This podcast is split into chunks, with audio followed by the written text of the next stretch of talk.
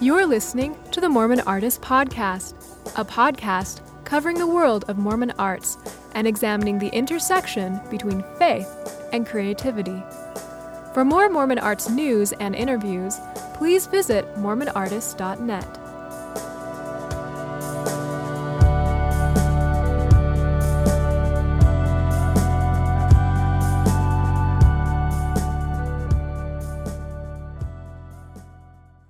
Welcome to the Mormon Artist Podcast.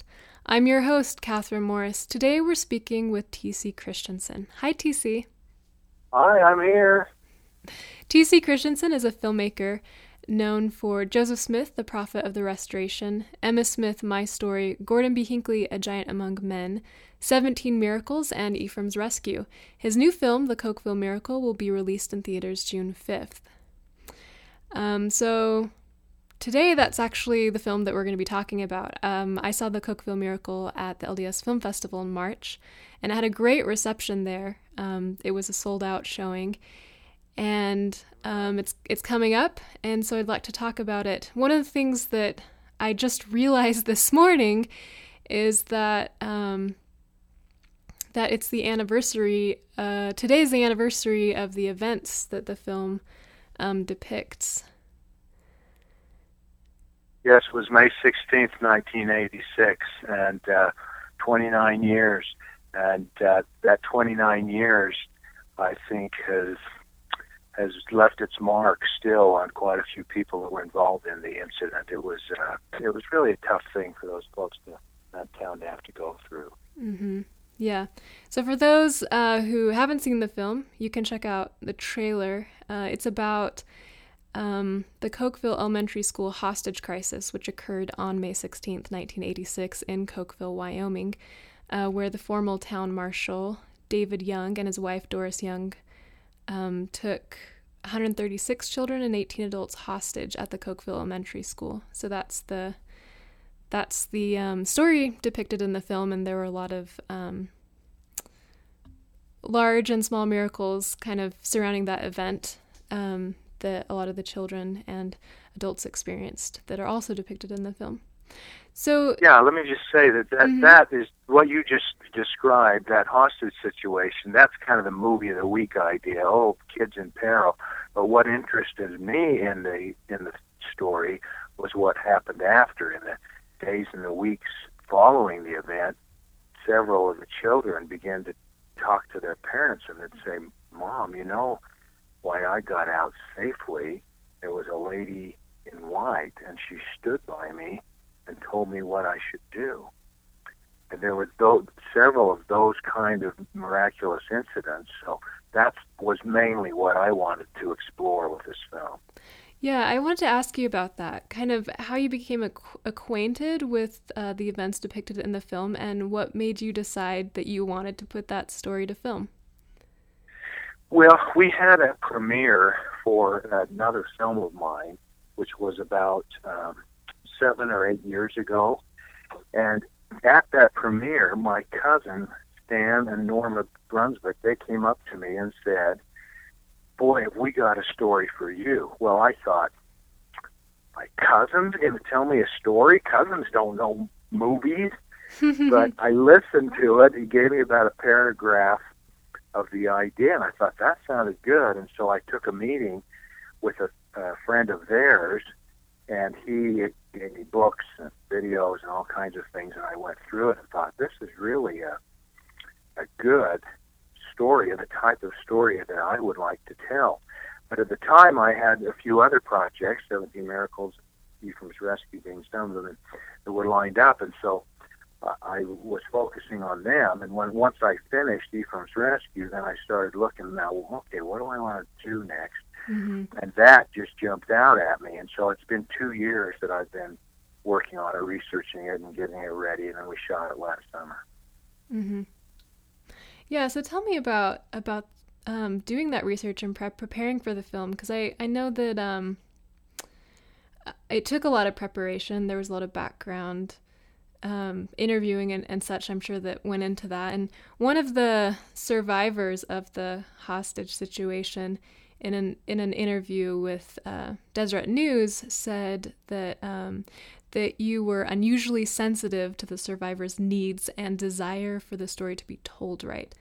Um, That's nice. That's a good thing to say. yeah. yeah. So I, I, know that there was some that it is a sensitive story, um, and it's a it's a story that's very close to the hearts and minds of of that community. So what are some what was that like to research it and and, and approach that? Well, the the other the pioneer films, you know, those folks. When I make a film about Levi Savage, you know, he's been dead for over a hundred years. Mm-hmm. Um, now here I'm stepping into a different boundary where these people are basically almost all still with us.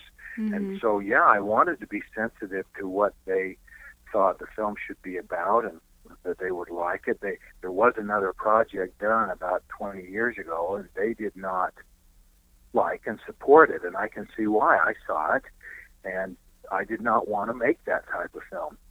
So my partner Ron Tanner and I, we went up to Cokeville and held couple of town meetings, interviewed everyone we could that would talk to us about the incident and their feelings about it and tr- just tried to to let the community know that we want to know what they think and that we support them and want to make a film that they will be proud of. They were terrific. That's a great town. There's a lot of wonderful people in that town, and they have been terrific to us. We've got to know many of the survivors from room mm-hmm. four. Room four was the room that the bomb went off in. And they have helped us in many ways. We try to get them to come uh, to uh, premieres and so forth.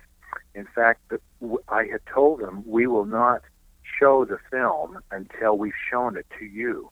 Oh wow! And we had an early screening.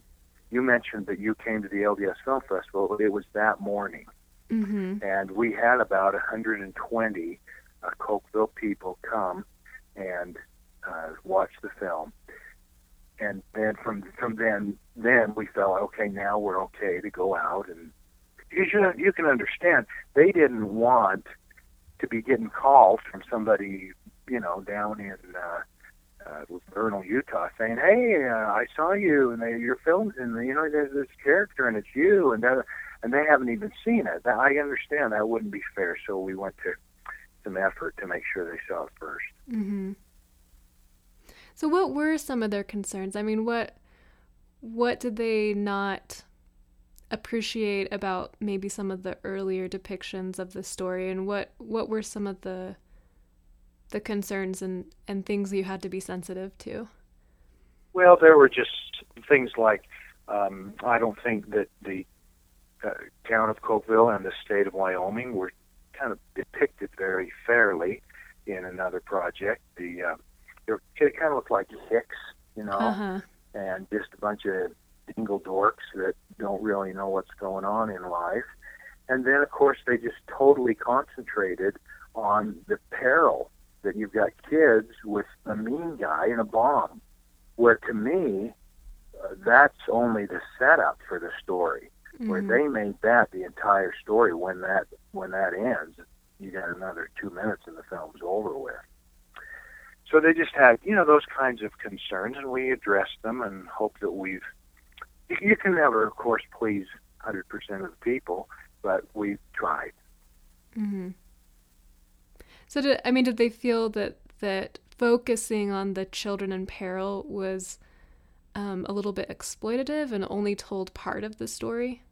Yes, uh, exactly. That really, if you're going to tell this story, the, the point of it is God's hand and what happened to keep all of those kids, even though burned, none of them died, none of the adults died, mm-hmm. and how miraculous in many ways the film shows, as you you saw, you, you get into the third act, and Ron Hartley, who's the investigative sheriff, as he's going through and trying to figure out what really happened.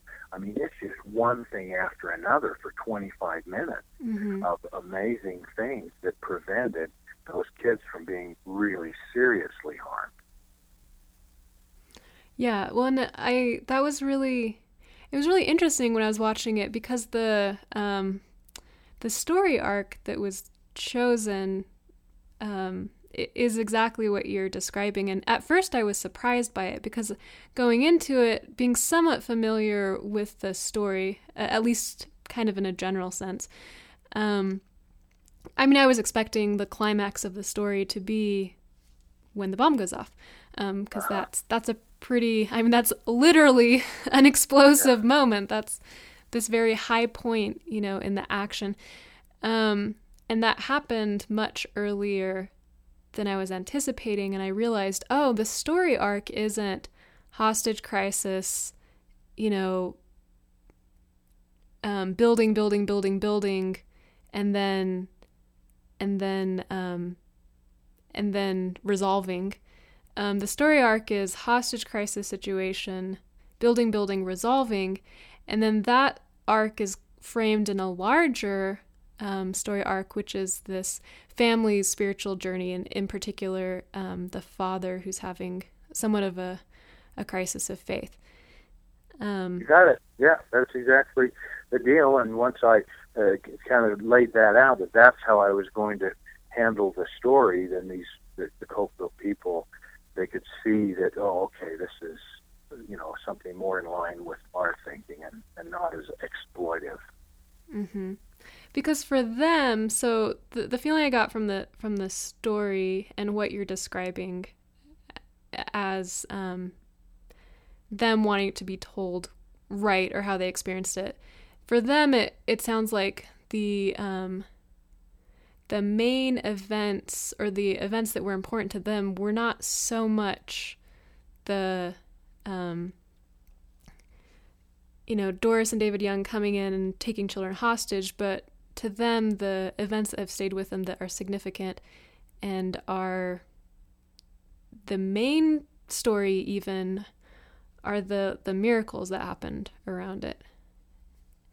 And the experiences yeah. they had with children, you know, seeing their ancestors or um, women in white protecting them. And that's kind of what stayed with them later. Exactly right. And that's that was what I wanted to tell about also. hmm Yeah. Um. So so they the reception was pretty pretty positive then. Um, when you showed it to the the Cokeville residents. Uh, that what that experience was, it was kind of tense. You know, Uh-huh. they were we're going to drag them back through these you know terrible memories. Right. and they're going to have to sit and watch it and and have things maybe come to mind that they haven't really dwelled on and thought about for many years.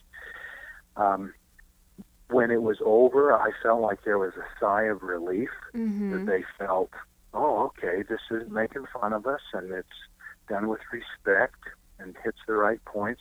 And then the most amazing thing that I noticed was how many of the survivors and the people from Cokeville at the end of our screening did not want to leave.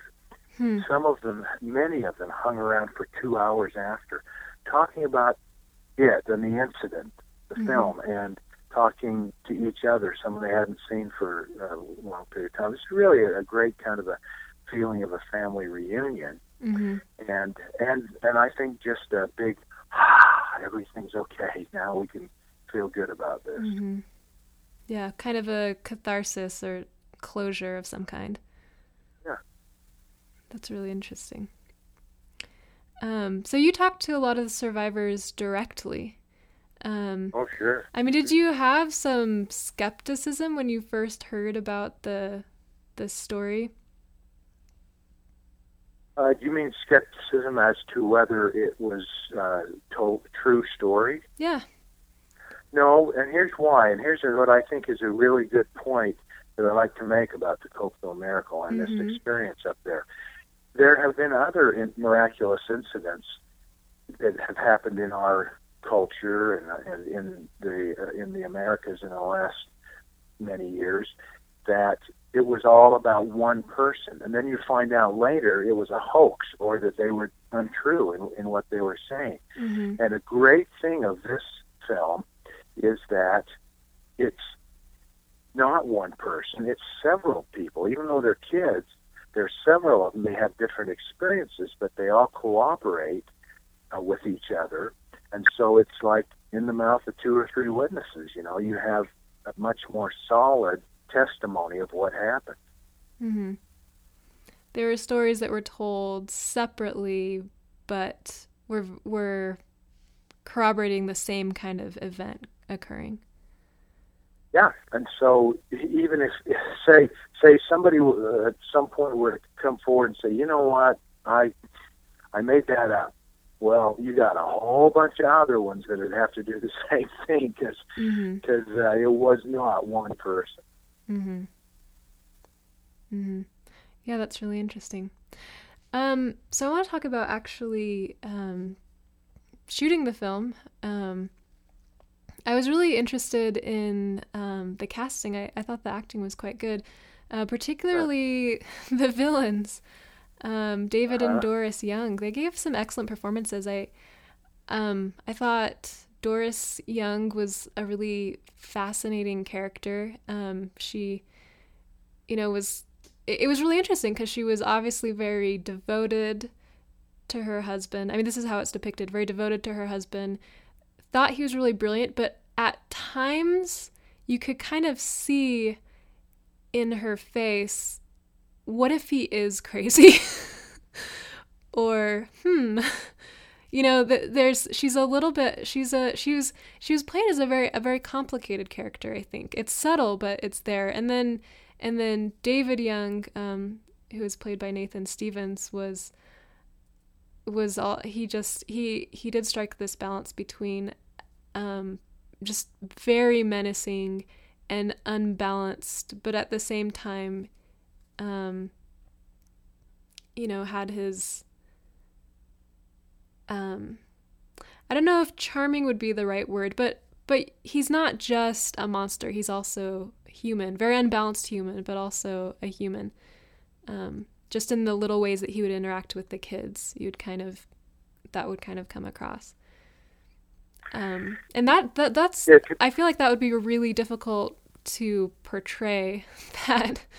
Um, so how did you find those actors? Uh, let me comment first on what you've been talking about, Okay. and, then, and I'll come back to that.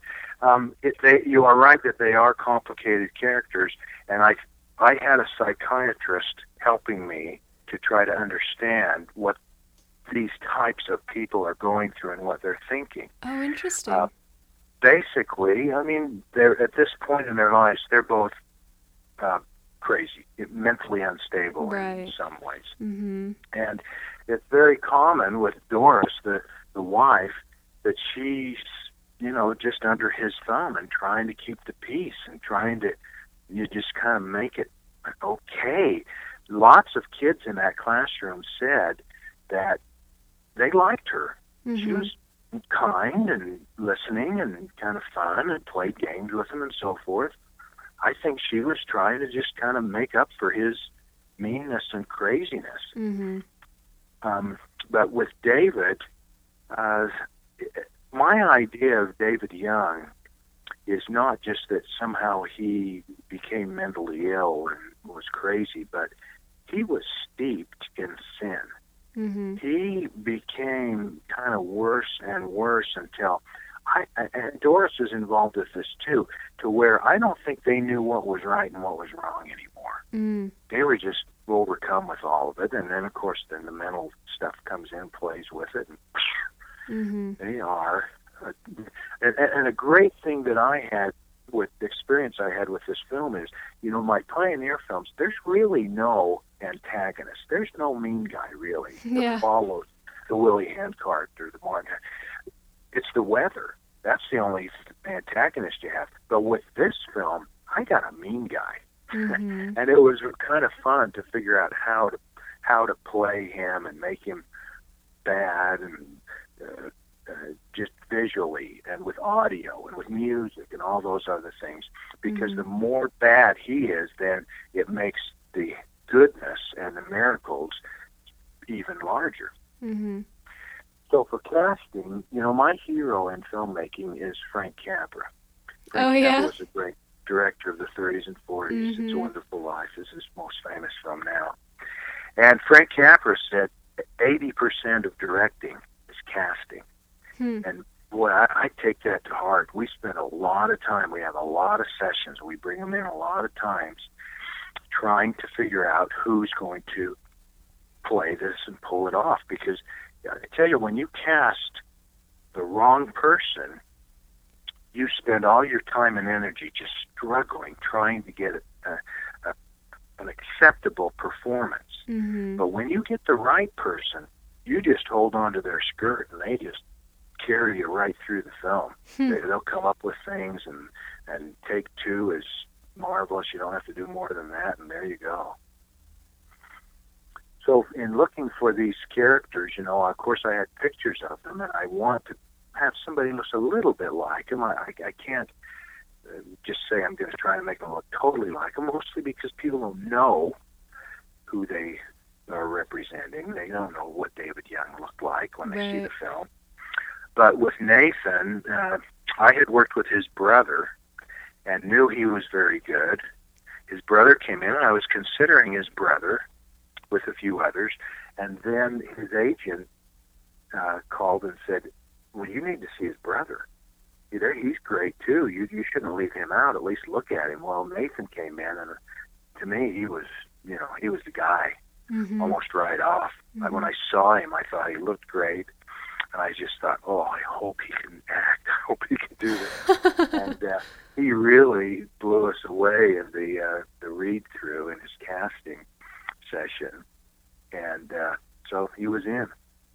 With yeah. Doris, mm-hmm. he was good. I was just saying he just kind of masters the quietly menacing. um, unbalanced. You don't know what he's going to do next. Yeah, er- erratic kind of um, feel for sure.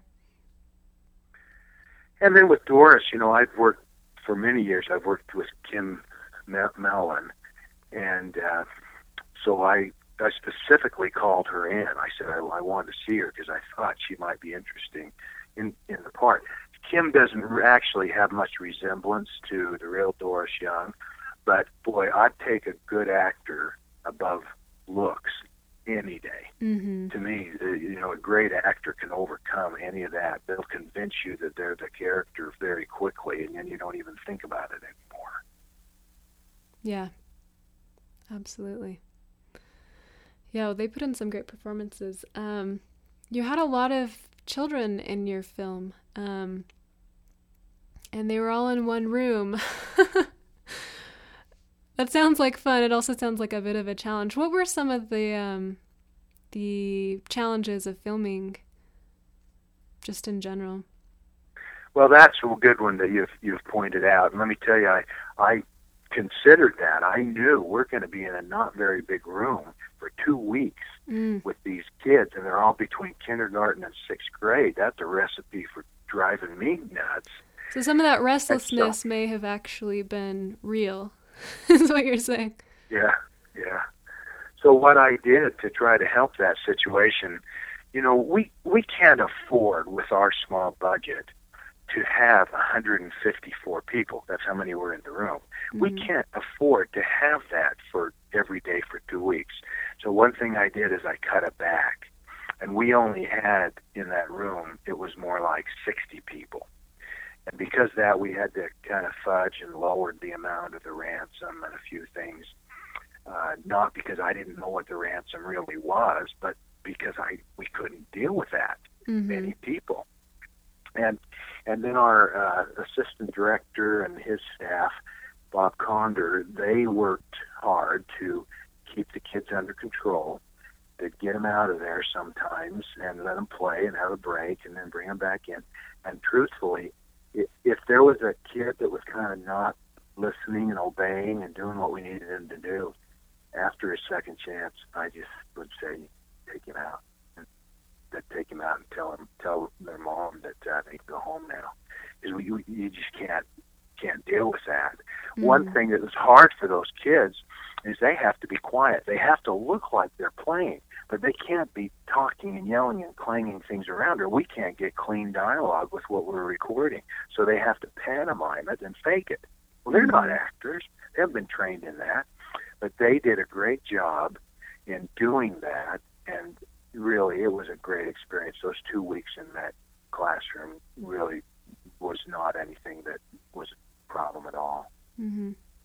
Yeah, I I was impressed by the performances of the children and the um, the actor who played um, Jason Hartley um, was he he was really good. I was impressed with his kind of he seemed to give a, a quite an intelligent but but innocent performance.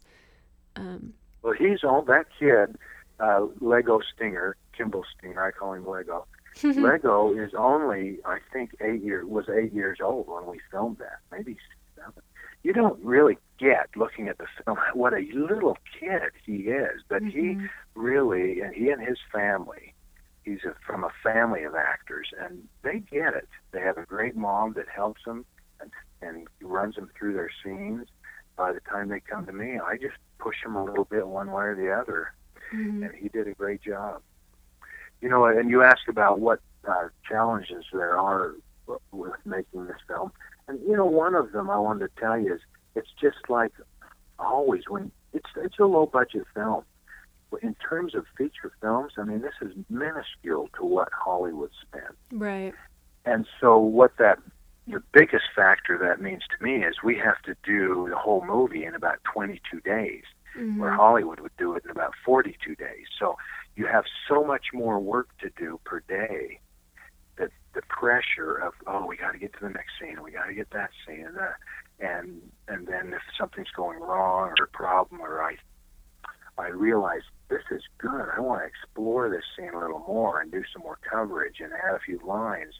It's very hard to, to do that you know when, when you're doing this type of a low budget film. Mhm um well the I mean the I thought it was a very beautifully shot film. The um, the cinematography was was really lovely. Now, my understanding is that you have a background in cinematography. Um, so is that? I mean, how does that influence your approach as a director? Well, it, any experience in film is good for becoming a director because a director has to oversee every department. Mm-hmm. And in this case, you know, I am also the director of photography. Not because I think I'm the only one, not the best, or anything like that. It's just again, it's a For budget, budget concerns, right? Yeah, I can do it, and I can direct and shoot. I've done it for many, many years, especially with commercials. That's very common, mm-hmm. and so it's secondhand, it's second nature to me, and I I can do it, and because I am the also the uh, director of photography, I can set up shots very quickly. I know where I want the light to come from and how mm-hmm. and what mm-hmm. how long it'll take. And if it's too complicated of a shot, I can think of a simpler way to do it. So that's just an you know it's just another art, uh, uh, another uh, it's another arrow in my quiver mm-hmm. that I can draw on that I can hopefully push us through the day quickly. Also being the director of photography. But I, I have mostly been a director of photography in my career.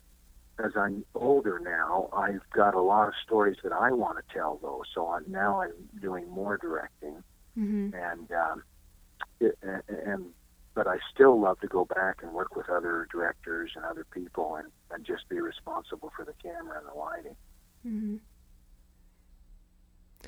Um, I want to ask you. So, arguably, well, the protagonist of the film that there's so many characters who um, who contribute to to the film and to the story, but um, the the kind of more point of view um, protagonist character is Ron Hartley, who's a um, policeman in the in the town, and he's the skeptic. He's kind of the doubting Thomas of the film. And so, what what made you um, choose that to make him kind of the uh, the main character and, and to kind of look at those events somewhat through his eyes?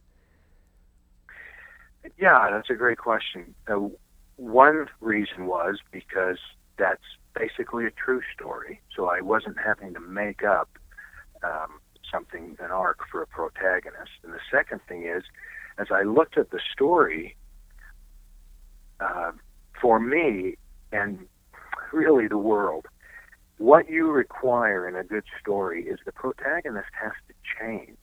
He mm-hmm. can't be the same person at the end of the film that he was at the first of the film. And quite a few of these people, you know, they they, they had to change because of the event.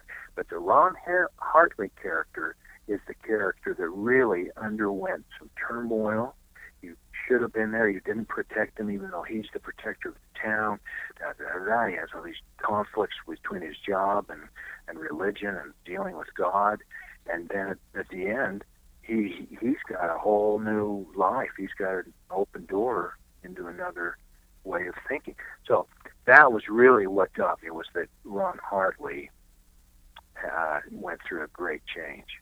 And that was you said it was a true story yeah, Ron would be the first to admit uh, he, you know, I didn't embellish much. Uh, I wrote the dialogue, but even um, his wife uh, had told me that a lot of that dialogue that I wrote is dialogue that they'd had in wow. the privacy of their own home before, you know. Mm-hmm.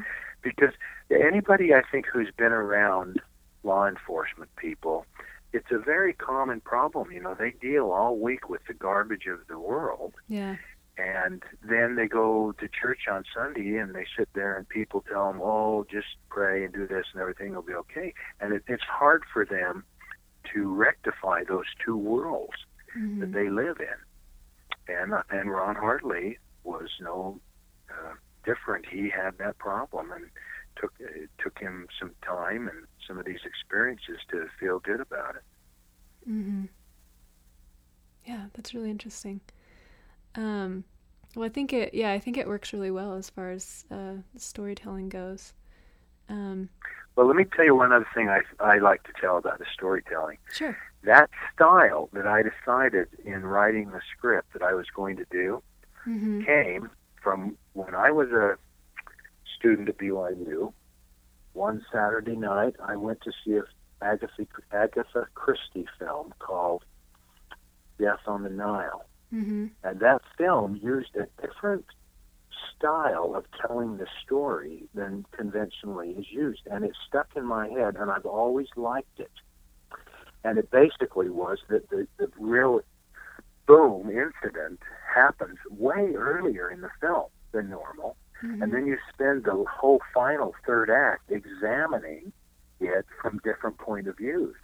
Mm-hmm. I loved that, and I, I thought of that when this came up, and that's what I applied to writing the script for the Cokeville Miracle. And yeah, I felt like that was a, a solid, good way to tell the story. Yeah, yeah, I think it. I think it definitely kept the interest. And the other, the other part of the storytelling that I um, thought was um, it was surprising, um, but also quite compelling, um, was that you didn't give everything away right at the beginning. So there were things that I was familiar with as far as having read about it, as far as um, some of the wires on the bomb being cut so they didn't detonate and things like that. And and I, I was watching it, and it doesn't say. I mean, you don't see that or the the angels or things like that. Um, well, you never see the angels. That's another thing that I liked about it is it does. I think it does still give you space for for interpreting the events, um, but um, but things like the wires cut, those those things that were definitely facts, um, that undeniable facts, right? That that weren't weren't just based on testimony, even very convincing testimony. Um, that that those um, details were revealed gradually. So you see the event, um, kind of the hostage crisis situation, and then in the re- and then in the second half of the film, or the the last thirty minutes, um, you go back and you revisit it, and then you see those little details, and it it slowly flushes out, so you get a, a bigger, more clear picture of the story, um, which I thought was really smart because I it, it kept my interest throughout the the ending that film because it, it could have just been like a very long resolution that wasn't very interesting, but it it actually adds interest continually to the events that you've just seen. Well, and beyond what you're mentioning, we do plants where we plant something earlier on in the film, mm-hmm. and then and then later explain it. Mm-hmm. For a mm-hmm. while, that you don't know what it is. Right. Yeah. A little bit. Uh, remind me a little bit of Sixth Sense in that way. Like these, there are these yeah. little hints here and there of what's what's actually going on, and it's not. And then it becomes as those details become revealed later on. It kind of refers back to it and you say, "Oh, that's what was happening. That's so yeah. interesting." Mm-hmm. Mm-hmm. Um, well, so what has the reception been like so far? You said it was pretty positive with the um, the residents. I was at the LDS Film Festival, so I and struggled to get a seat. So I know that I know that it was a um, sold out showing, um, and and the reaction was very positive. Um, so, what kind of what have people been saying about it um, to you?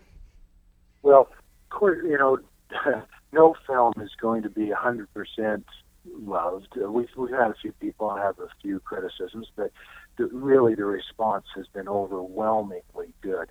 Now, we've had probably to this point ten different screenings, and they've all been more like invitation only mm-hmm. private screenings. But I'm excited for June 5th when it's just thrown out there to the public to see how they react to it. Mm-hmm. Uh, but based on what we've done so far, I I hope it's going to be very positive. Because you know the story is great. I'm not tooting my own horn here about it. The movie, the story is powerful. It's for our time. It's needed to, for people to see God's hand in can be in our lives now. Having done those pioneer films over and over, I would have people come up to me uh, and say, "You know, God's still around. That 160 year old stuff is fine, but why don't you ever do something contemporary?"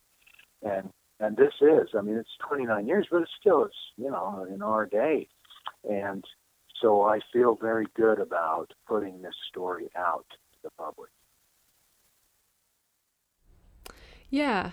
Um, so I have I have read some I have read some of the reviews of the films film. Um, I know that some of the concern, and this was something that um, was obviously anticipated um, by uh-huh. by you and and other people in the film. Um, one of the concerns is well, there were so many miracles in this hostage situation, but um, why weren't those same miracles, you know, manifest in other hostage crisis situations? And, you know, is that going to be painful or difficult um, for people who are in these other situations to to see? Um, so what what would you say about that? Well, we actually address it with a little piece in the epilogue of the film mm-hmm. where we say um, other people in other hostage situations their their problem hasn't turned out as well as it did in this and I don't know why I don't know why that this these people were blessed and the people of Columbine or other incidents weren't but what I do know is that the people of Cokeville were blessed. And so I think it behooves me as a storyteller not to shy away from that because we did see God's hand there. We saw miracles. And so why should we be embarrassed about it? We should talk about it. And I know that some people will be hurt and some things will come up, some um, bad memories and so forth from other things that did not turn out as well.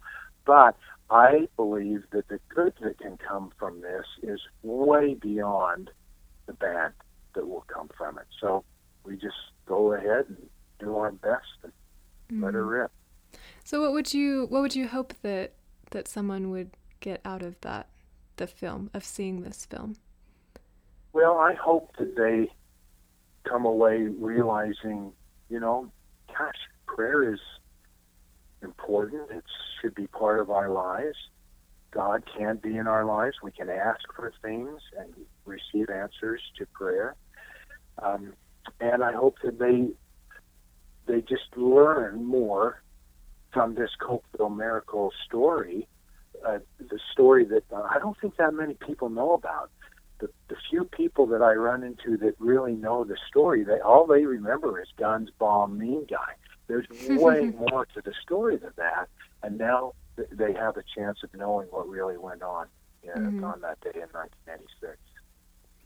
There was a an article in the Huffington Post just yesterday. I don't know if you saw it, um, by Liz Carlston. She's a survivor of Columbine, and someone had um, told her about the Cokeville miracle, and so she wrote an article about about um, about kind of her thoughts um, as a survivor of Columbine who has talked to uh, some of the survivors of the Cokeville miracle. She's Christian, and so she she has a particular you know viewpoint on those. Um, but she did she did quote um, I can't remember one of the survivors of the Cokeville miracle who said um, that it's the point of of them wanting to get their story out there is not that they feel like they're special, but that prayer is special. Um, of course, that beg. I mean, that then the question could be, well, other people pray and and their prayers might be answered in a different way. Um.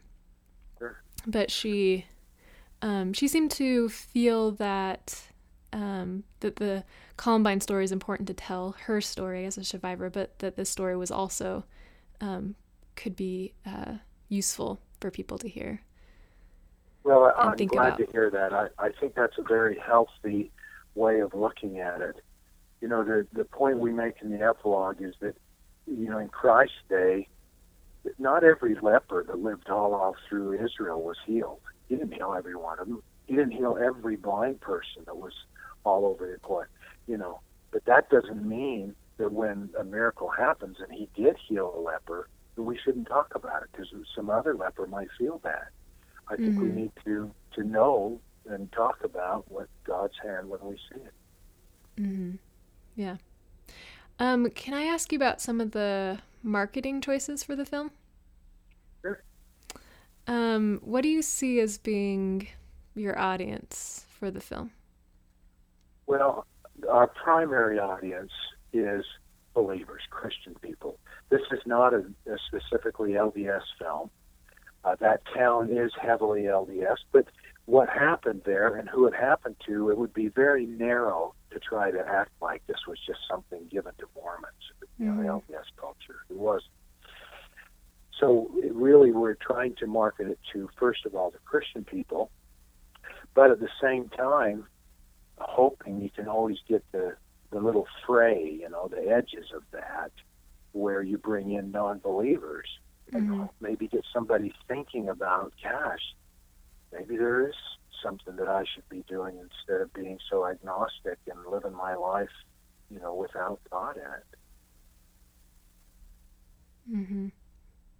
Yeah, because I was wondering about that film. I was because it's about a pr- predominantly Mormon community, um, but it never says it's about a predominantly Mormon community, but it's never stated in the film that these um, that these people are predominantly Mormon. Um, and there are even points in the film, I think at one point, someone refers to a pastor instead of to a bishop. So, pastor would be, you know, some other Christian denomination, bishop would be Mormon. Um, so, is that, were those choices made kind of, um, those artistic choices were influenced by kind of the marketing, the audience that you were wanting to go for?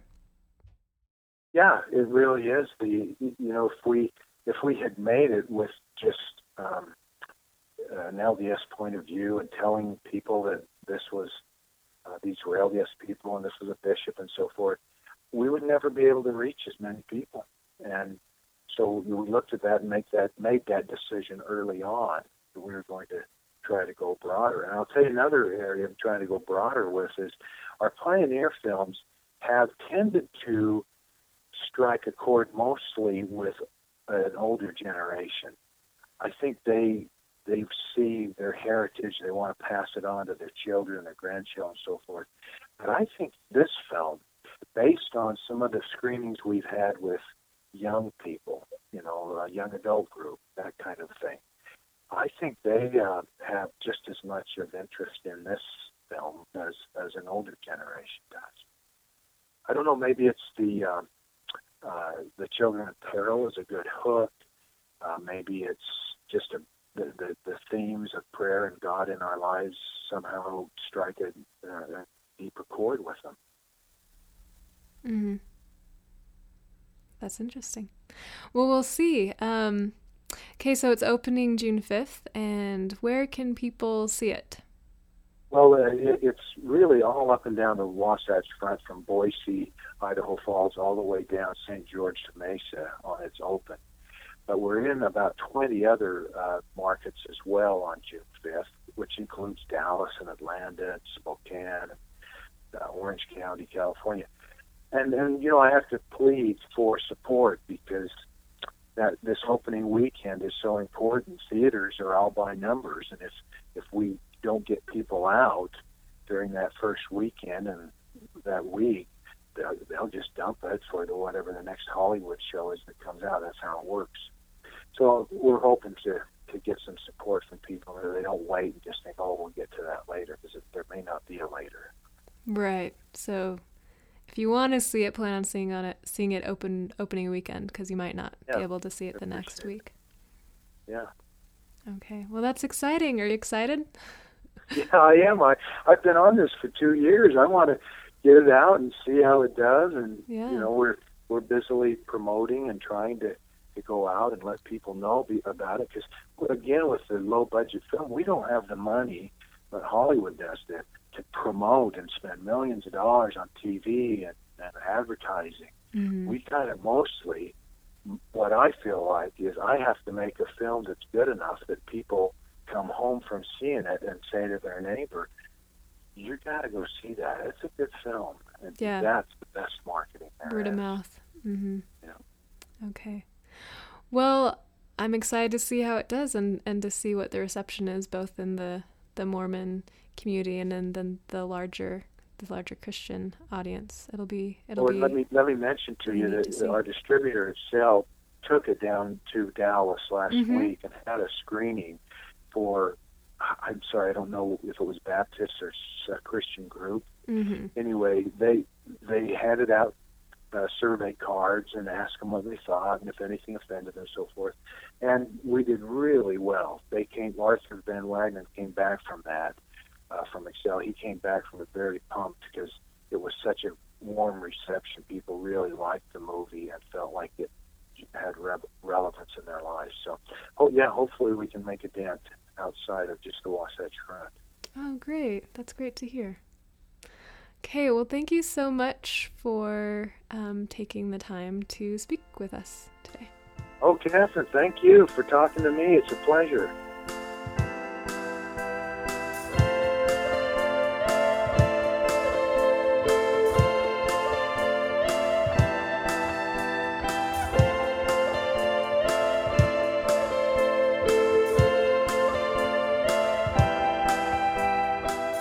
Thank you for listening to the Mormon Artist Podcast. For more episodes, please visit MormonArtist.net.